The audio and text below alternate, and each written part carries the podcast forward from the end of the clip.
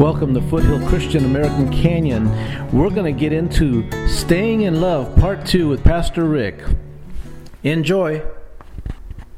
We're going to continue this morning on our Staying in Love series, Part two. How many enjoyed last week? Raise your hand. How many had a little spark flare up in their in their relationship? Yes? Okay.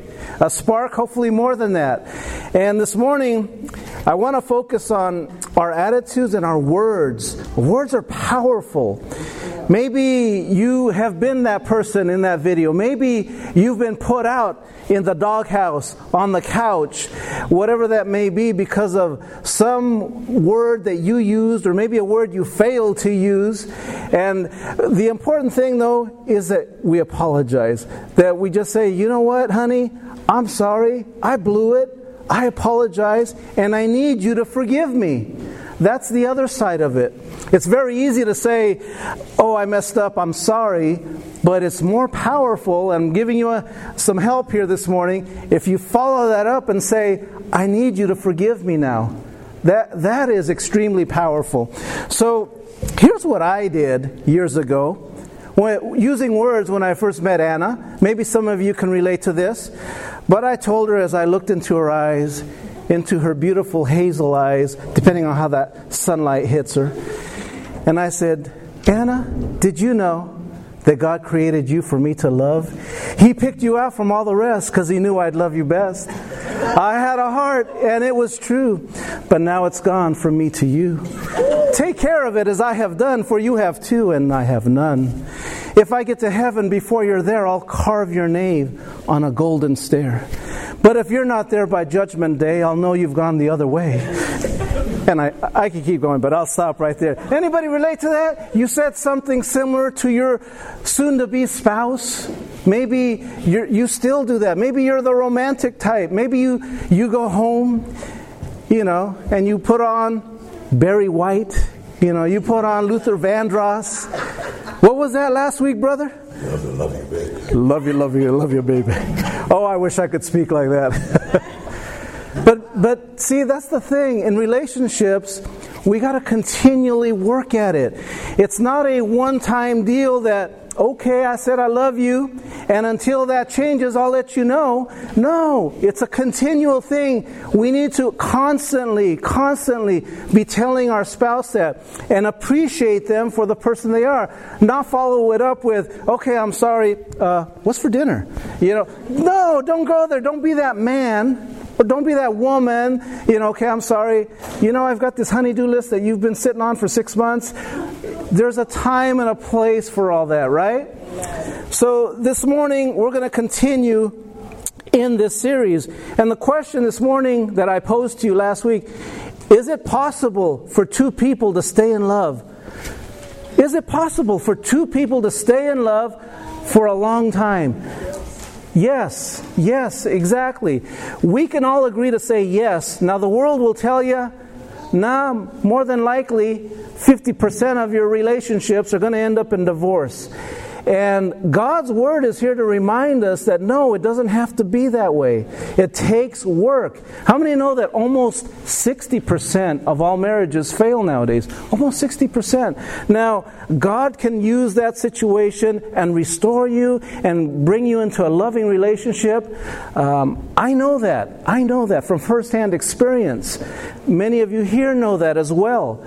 Uh, God's not done with you. You know, we can we can feel beat up when we go through relationships that fail. And you can allow the devil to beat you up and and kick you down and kick sand in your face and feel like you're not anybody, that you're worthless, that you'll never ever meet somebody that God has for you. I'm here to remind you that God has a plan and a purpose for your life. Amen? Amen. And He does want you to meet, if you're a single person here today, He does want you to meet that person for your life, that you can happily stay in love with. Amen? Yeah. Now, there's something in you and me, it, just like God, that desires to have a close, intimate relationship with someone. How many can say amen to that? Amen. There's something inside of you. You don't recognize it maybe as a young child, but soon after those hormones kick in, and I'm not just talking hormone, you know, teenage level stuff. I'm talking about this deep down natural identity that starts to come out in you that desires to have an intimate relationship with someone. And God, if you pursue Him and seek God and seek His will for you, will provide that person for you. That person's not going to come knocking on your door.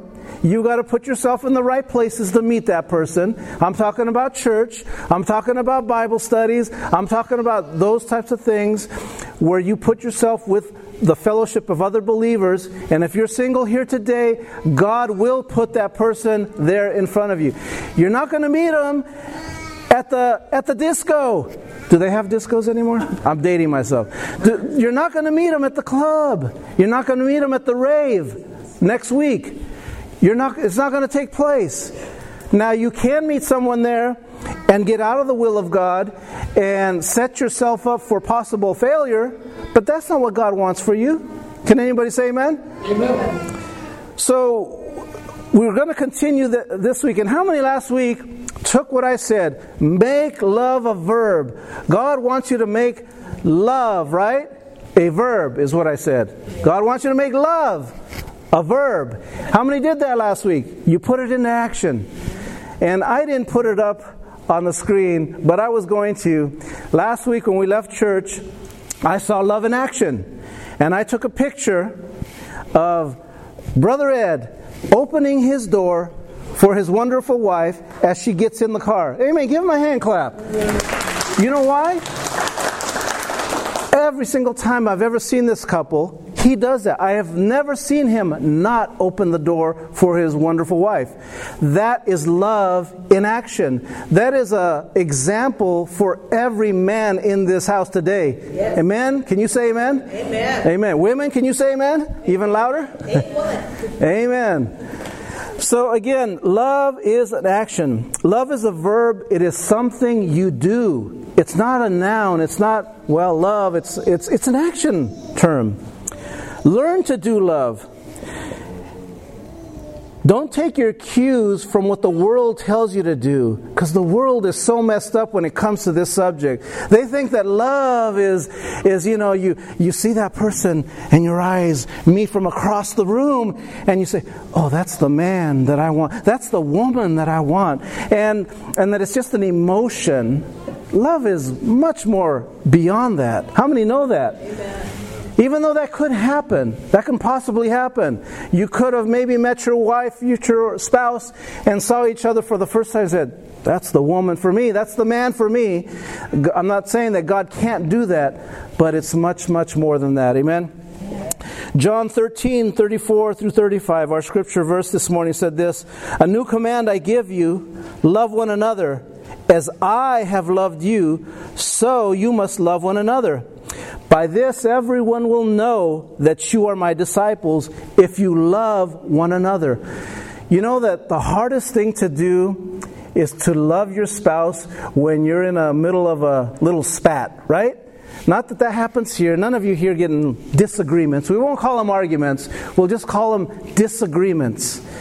But the hardest thing to do is love that person when you know you're right, especially when you know you're right. But what's the important thing? Is the important thing to be right? Or is the important thing to show love? It's to show love. You're not going to have a marriage like Domingo and Nena, fifty-two years. You're not going to have a marriage that lasts that long if you always want to be right. If you always want to point out, well, no, it was this way. That critical attitude is only going to last very short before someone says, I'm out of here, right? That's because that's what the world does. That's the world, what the world will tell you what to do. So today, we're going to take an in-depth look at what does it mean to love how Christ loved. See, Christ's love was sacrificial. It said, you first, I will step back. And really, that's the love that we need to display and honor our spouses with. How many are with me this morning? Amen? Okay, can I ask you one favor? Can you stand with me while we read this uh, scripture verse uh, found in First Corinthians? It's in your outline if you don't have your Bible. First Corinthians chapter thirteen and verse four. This is called the love chapter. And starting in verse four, it says the following. Love is patient. Love is kind. It does not envy.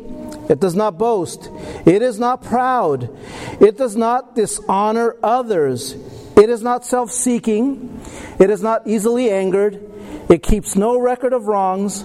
Love does not delight in evil, but rejoices with the truth. It always protects, always trusts, always hopes, and always perseveres. Amen. Father God, we thank you for your word. You show us through your word how to love one another. Father, may we all love as you love the church. Lord, you sent your Son to die on that cross with a sacrificial love. Jesus went to that cross and died for you and me. Uh, church, here today, he died for you and me. Lord, help us to be sacrificial in our love towards each other, towards our spouses. May we grasp just a glimpse, Lord, of what you were teaching. And Father, we pray that this morning in Jesus' name. And everyone said, Amen. Amen. Look at your neighbor before you're seated and tell him, you look good. You look good. You may be seated this morning. Amen. Amen. Well, you know, marriage, how many have figured out marriage is, is work? Have you figured that out yet? Marriage is work. How many had to work at it the first month of marriage? Probably not a one person. Well, maybe some of you had to. You, but most of us, it came really easy. That relationship just flowed. And, and much like when you were first dating, you're thinking, man, this is great. It's going to go wonderfully for me and my spouse forever. We're going to have the, the perfect marriage. But how many know there's no such thing as a perfect marriage? Amen. There is not a perfect marriage because we're imperfect people in an imperfect world, and therefore we're always going to fall short.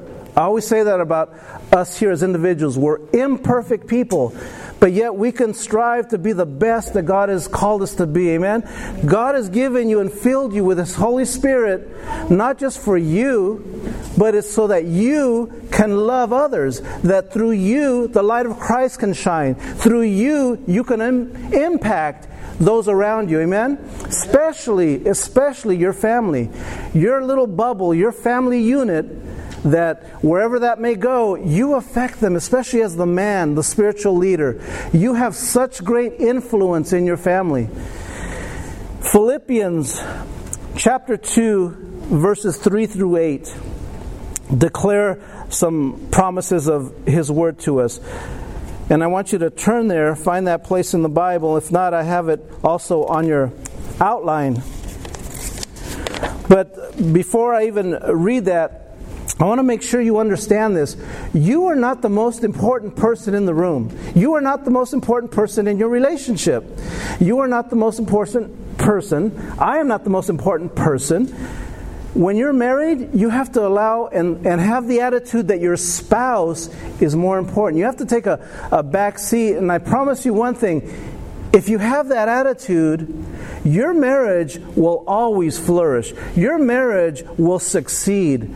But if you always try to step on your spouse, step over your spouse, not respect them in that way, you're going to be in a world of hurt. Your marriage will go like this. It'll be a yo-yo. There will be some days great, a lot of bad days. If you respect and learn to respect each other, and that, I could say a lot of things just about that one word alone. There's some words that Anna and I never, ever, ever bring up. Like, for example, we never, and we agreed to this before we ever got married, we never bring up the D word.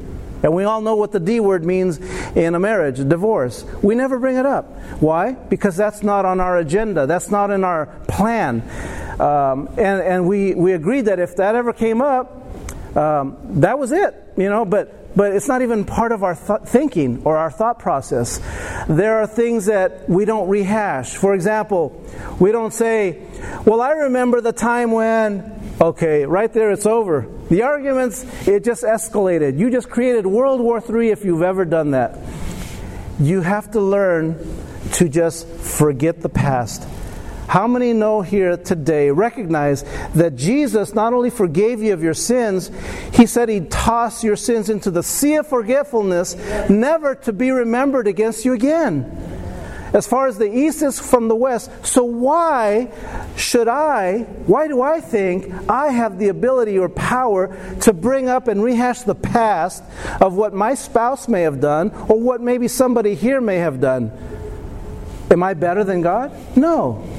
God forbid that I do that. And if I ever catch myself even thinking that, I say, Lord, forgive me. Forgive me and give me a clean and a contrite heart, a new spirit within me, so that I may think the way you want me to think. And believe me, if you've ever gone there with your spouse, you're setting yourself up for trouble the minute you go back to something that's occurred in the past. Leave the past buried. Can anybody say amen? Amen. Amen.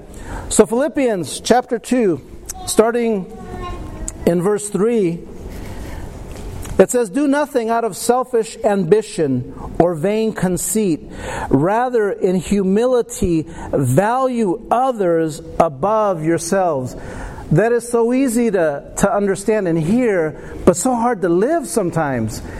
Again, why? Because the world tells you, we're number one. Look out for number one. Somebody coming at you, step on them. Kick them out of the way. You're number one. You deserve that. They don't deserve that. You deserve it. You're entitled. Don't get me started on entitlement. I shouldn't have even brought that word up. Because our younger generation, right, they feel so entitled. They feel so entitled. And we, especially the older generations, knew that it took hard work. It took perseverance. It took being a man of your word, being a woman of character. And, and then you get these things. But this younger generation, boy, they feel so entitled. And here the Bible is saying, value others above yourselves. Be humble before the Lord and before your spouse. You want to you want to succeed in your marriage? Be humble. Be humble before them. They will respect you like never before. Again, don't correct them. Uh, I've seen I've seen uh, women and men as well, but particularly women, when they correct a, a husband and they yell at him, that's not what happened, and yada, yada, yada, yada. And it was like disrespect in front of others, in front of others, okay? Now, if you need to do that, do that behind closed doors. But don't ever do that in front of others. Never, never do that in front of others. That man, that woman is going to feel disrespected, unloved. They're not going to want to have anything to do with you. They're going to say, talk to the hand when you come back to them and say, I'm sorry. They're not going to want to talk to you. Be humble. Be humble. Amen? Amen. Respect, honor. Paul, who wrote this part of the scripture, is saying that that's how you treat your loved ones. That's how you were to treat them. Again, I can't fail to go back to our beloved brother Domingo, who just passed away last night. He was a great example of that, of being a humble servant of God. He would come up to you and he'd almost want to bow in front of you. You know, at least that's what I always got from him. Smile ear to ear and just be so grateful for, for God and what God had done in his life. A great example for all of us. How much more should we be like that? Be a humble servant. Amen? Amen? Now remember this. Love is a decision you make, a lifestyle you choose to live. It's a verb that requires action. Value your spouse. Value them first. Today when you go, to go watch the Super Bowl or whatever you plan to do on the rest of your Sunday, begin to value your spouse like never before. And you watch. Later, Sunday evening is going to roll around. And then what's going to happen, brother? Who loves you, baby? Right? Okay. Who loves you, baby? You know. Amen. There's there's benefits to loving your spouse the right way. The biblical way. Verse four says this, do not look to your own interests, but rather to the interests of others. What that's telling us is discover an interest in your spouse's life that you two can relate to. Anybody ever do something, if you're uh, married today, anybody ever do something with their spouse that you really didn't want to do, but you did it because you knew that was pleasing to your spouse? Go ahead, admit it. You can. We've all done something similar to that, right? For me, it's it's shopping. I can't stand to go shopping. Uh, I know a few men that are like that, right? Probably all the men in here. But my thing is, I don't like to go shopping. But I know when I go shopping with my wife to the mall or wherever it may be, it brightens her day up. She's like, I got my man with me, and we're going shopping, and he's got all the money, and I can spend, spend, spend. No, it's not about that. She's happy that I'm with her. And the whole time I'm like, I'm doing this for Anna. I'm doing this for my wife because I love her. Not because I love to go shopping. Well, whatever that is, find an interest and, and share that. That's love in action. Amen? It's love in action. When we first dated, Anna loved to go to the city. That's her favorite place to go. She just loved the lights, the, the atmosphere in the city. I didn't really care to go to the city all that often. I used to go when I was a lot younger, and um, but she liked to go and do the all the tourist attractions. She just loves that atmosphere. So we would go there a lot. Our, in fact, our fir- very first date was in San Francisco, and we had a great date that night. And um, so I think that's partially why she loves the city, because our first date was in San Francisco. You've got to, spouses today, if you find something that your spouse loves to do, even though you don't like it, you got to jump in there and just share with them. Amen? Amen. Verse five. Let's continue in this uh, chapter two. Verse five says, in your relationships with one another, have the si- same mindset as Christ Jesus, who being in very nature God, did not consider equality with God something to be used to his own advantage. Rather, he made himself nothing by taking the very nature of a servant, being made in human likeness, and being found in appearance as a man, he humbled himself by becoming obedient to death, even death on a cross. That is one of the greatest verses in the entire Bible there. Jesus humbled himself, became obedient even to death, and was nailed on a cross like this. And he said to each of you, that's how much I love you. That's how much he loves you. See, you can maintain your rights, or you can rel- relinquish your rights. You can let go and be loving. For example, when you're in that disagreement with your spouse, as I mentioned earlier, you can choose to, to win that fight and choose to, to be right and choose to point out why you're right. Or you can just humbly say, okay, yes, yes, and, and, and move on, move past that. You can win the battle, but what you're going to do is you're going to lose the war. You're going to lose the war, and there won't be no more what, brother? No more love. Who loves you, baby? There won't be any more of that. Thank you. I'm going to keep going to you. It's it's It's important that we recognize that, that we submit ourselves to our spouses. As much as you don't want to do that, as much as your nature doesn't want to do that at times, we know that that's what makes a thriving relationship. Amen? Jesus was our example for that. I can maintain getting things my way, or I can let go and be loving. I mean, let's face it. We all want to have things our way. We all want to, you know, have things go our way. We don't want to have to go out of our way to do something. But let's remember to be loving in the process. Amen? Amen. To stay in love, I must let go of my rights and be loving. That's another hard topic for us to do, to admit, uh, you know, letting go of our rights, meaning, meaning, that, well, I have the right to do this, or I, I should have the, the right to do that, but sometimes it's not about the rights, it's about just doing the right thing and be loving. And that's part of what I'm talking about, work in your relationship, working at it, working at it daily, working at it weekly, monthly. Date nights are so important. We had a date night last week, we didn't have one this week, and we try to do them as often as we can, weekly if possible. Vitally important, if you're married here today, if you want to get married, that you have a regular date night. Amen. That you can look into your spouse's eyes and look while you're having dinner at In-N-Out, or wherever it may be. It doesn't have to be a fancy place.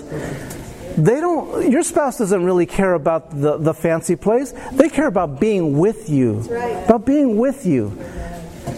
And look into her eyes. Look into his eyes. And just like that video that we watched, begin to pour words of love. Who loves you, baby? And all those wonderful scriptures, excuse me, words that that you know that they're going to find appealing, attractive, because you mean them from your heart. It's not you're just saying them. You mean them from your heart, because that's your spouse that you promise to live with for the rest of your life, that you made a covenant with, and you're going to say, come hell or high water, this is what I'm going to do with God's help. How many know that you need God's help in your marriage? Amen. You need God's help. And I and I get it. It's hard when, when only one of you has God on your side and the other other uh, spouse does not have God in their life. I get it. It's hard.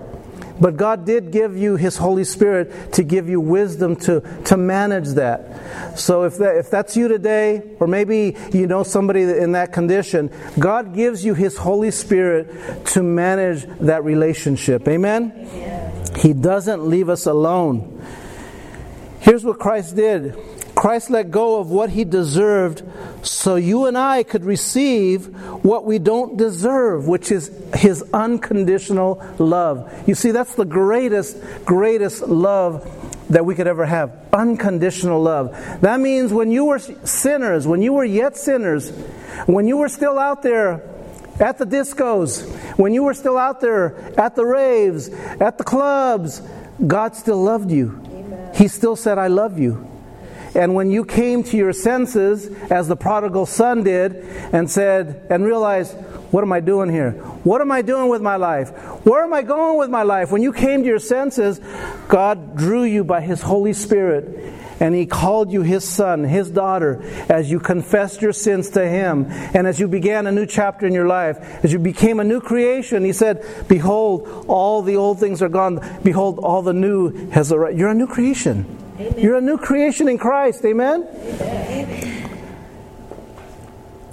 Number one, I want to break out a few points to you. To stay in love requires that I yield my needs to the needs of the one I want to be loving to. Did you hear that? To stay in love, it requires that I... Everybody say, I, I yield my needs to the needs of the one I want to be loving to. Again, submitting. It doesn't matter if you're the man. I know the Bible says wives submit to your husbands, but this is a two-way street. The Bible's also talking to every man in here. And Jesus Christ was our loving example. Christ said, Christ, the Word of God says that Christ loved the church. And just as Christ loved the church, we are to love our spouses. It's almost a greater onus on the men because of Christ's sacrificial love. We men, we have to be very careful how we love our spouse. We have to be loving. We do have to submit. We do have to recognize that I don't need to win the battle. I don't need to be right. I need to show love. I need to show submissiveness, even to my spouse. Sometimes even to your children. Recognize that. Sometimes you need to be submissive to your children in terms of letting them see your humbleness before you. Letting them see that you can step away and say, Lord, have your way right now in this moment. Amen? Don't correct your spouse when they're wrong. Okay, let's get that out of the way right now. Don't be correcting them when they're wrong. You know, just like any spouse, you've been married for a length of time. We've been married for twenty-two years. It'll be twenty-two years this July. But There's a there's a time where you hear the same story, you know, as, as couples, you tell stories. And you and so when you meet somebody, well, yeah, we went camping and we went here and we went there. And then your spouse is telling the story and you're thinking, well, wait a minute, time out. That's not the way it happened. Now, you can you can interject and say, no, honey. No, remember, we went here. And we and your husband's going to... And, and these people that you're trying to tell the story to, they're going to be looking at you like, what's going on? Just let them tell the story. Let them tell the story. It's their story. You can tell your own story later, okay? You don't have to be right, because what may happen is that spouse may come back later and feel a little hurt because you stopped their story right in the middle of this conversation in front of other people, and it's not important at the end of the day. It's not important. What is important is that you humble yourself and step back. Let your spouse be number one. Just lift up your spouse. And if you do that, your spouse then in turn is going to lift you up. And I promise you, you will have a blessed, blessed marriage. You will be able to overcome any issue that comes at you. Amen? Yeah. Here's another key. Don't blame them for the wrong. Take the blame for for yourself. You ever hear those stories too? Your spouse is saying, and, and you know, Anna could be saying, yeah, and then Rick did this, and then, then we got into trouble, and and you could say, I could say, no, I didn't do that. I could just say, yeah, I blew it. I messed up, and just continue. Now, maybe I was right. Maybe I didn't do wrong. Maybe she's just seeing it, remembering it incorrectly. Maybe it's your spouse, your wife that, that was wrong. Hey, just let it go. Just let it go. Don't rehash the past. Let the past stay in the past. Can I get an amen? Amen. Yes. Yes, that is so important. Probably one of the biggest keys there in marriage relationships. How to stay in love. Leave the past buried. God left it buried for you. Don't go dig out the trash. Yes. Don't go dig it out. Leave it there. Leave it there, amen? Amen. Number two. Christ modeled that you and I must die to ourselves so that there may be an intimate love relationship with the one we love. Let me repeat that again. Christ modeled that you and I must die to ourselves so that there may be an intimate love relationship with the one we love. Let's face it right here.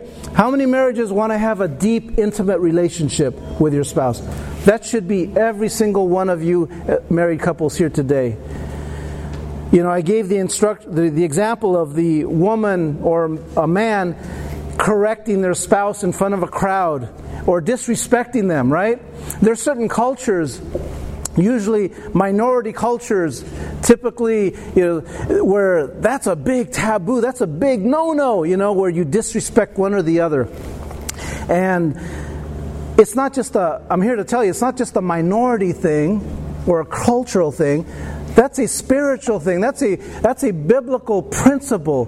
God doesn't want you to disrespect each other.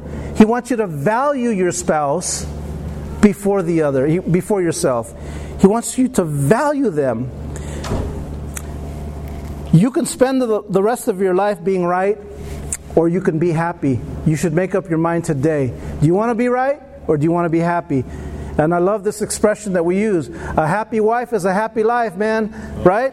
A happy wife is a happy life. Amen. I go to my, uh, I go to the Solano Mall with my wife because I want a happy wife and a happy life. She's happy, she's blessed, she got what she wanted, and I'm with her. Win, win, win, win. Who loves you, baby? Exactly. You can spend the rest of your life trying to make a point, trying to be right, trying to make a point. You can spend the rest of your life winning all the arguments that come up. How many know people like that? Don't raise your hand if that's you. Don't nudge your spouse if that's him or her. But you won't be in love at the end of this process if that's you.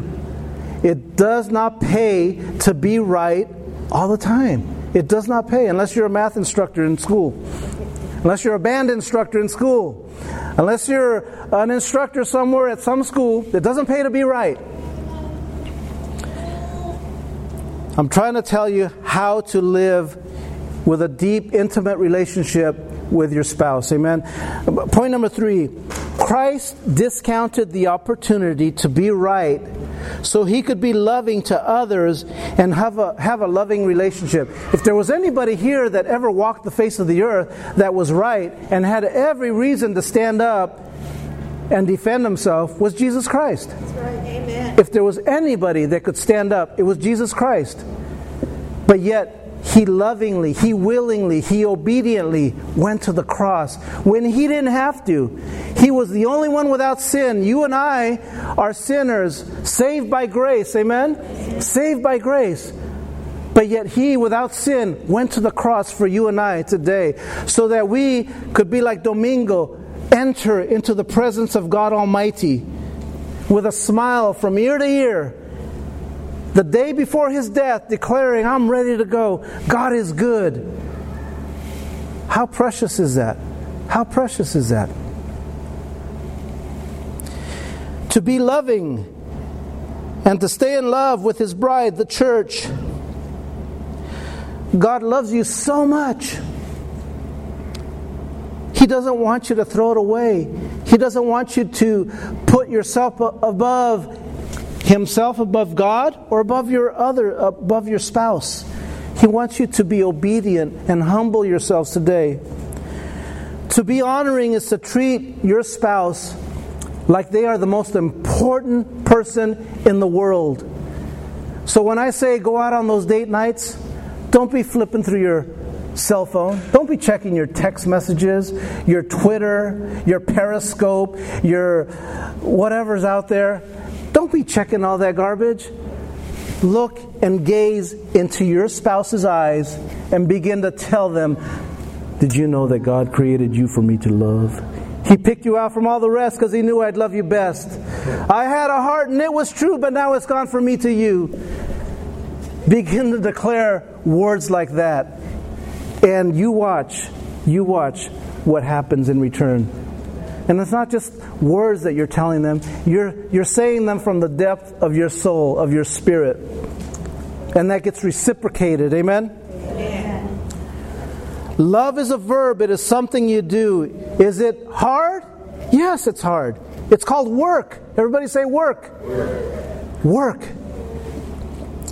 Is it worth it? Yes. Yes. I didn't hear you. Is it worth it? Yes. Amen. Is there sacrifices? Yes. Yes, there is sacrifices. Yes, it is hard. But at the end of the day, it's worth it. It's worth it. If you're here today and you're struggling, maybe your relationship has hit some bumps. Maybe that's you. You've been struggling with that. I want to remind you, God is going to make it worth it for you when you begin to put yourself in the background and lift up your spouse. Lift him up. Lift her up. God will put a flame and He'll put a fire in your marriage that He will rekindle it. He will put you on this place that you've never been before. He'll have you speaking love language to each other like you've never spoken before. And He will bless your marriage. He will bless it.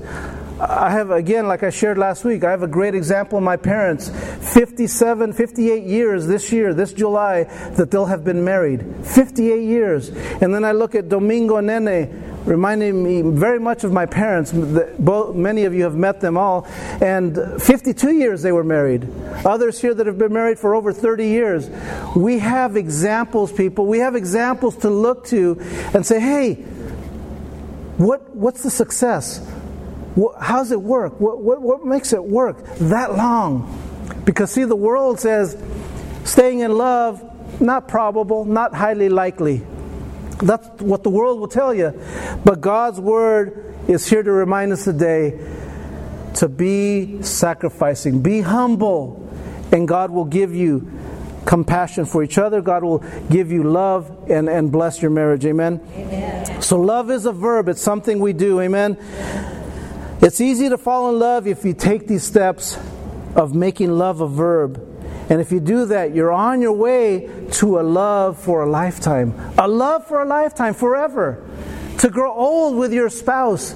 As I told you last week, when I married Anna, I told her, I said, I want to grow old with you on a on a porch. I want to be on a rocking chair and rocking away.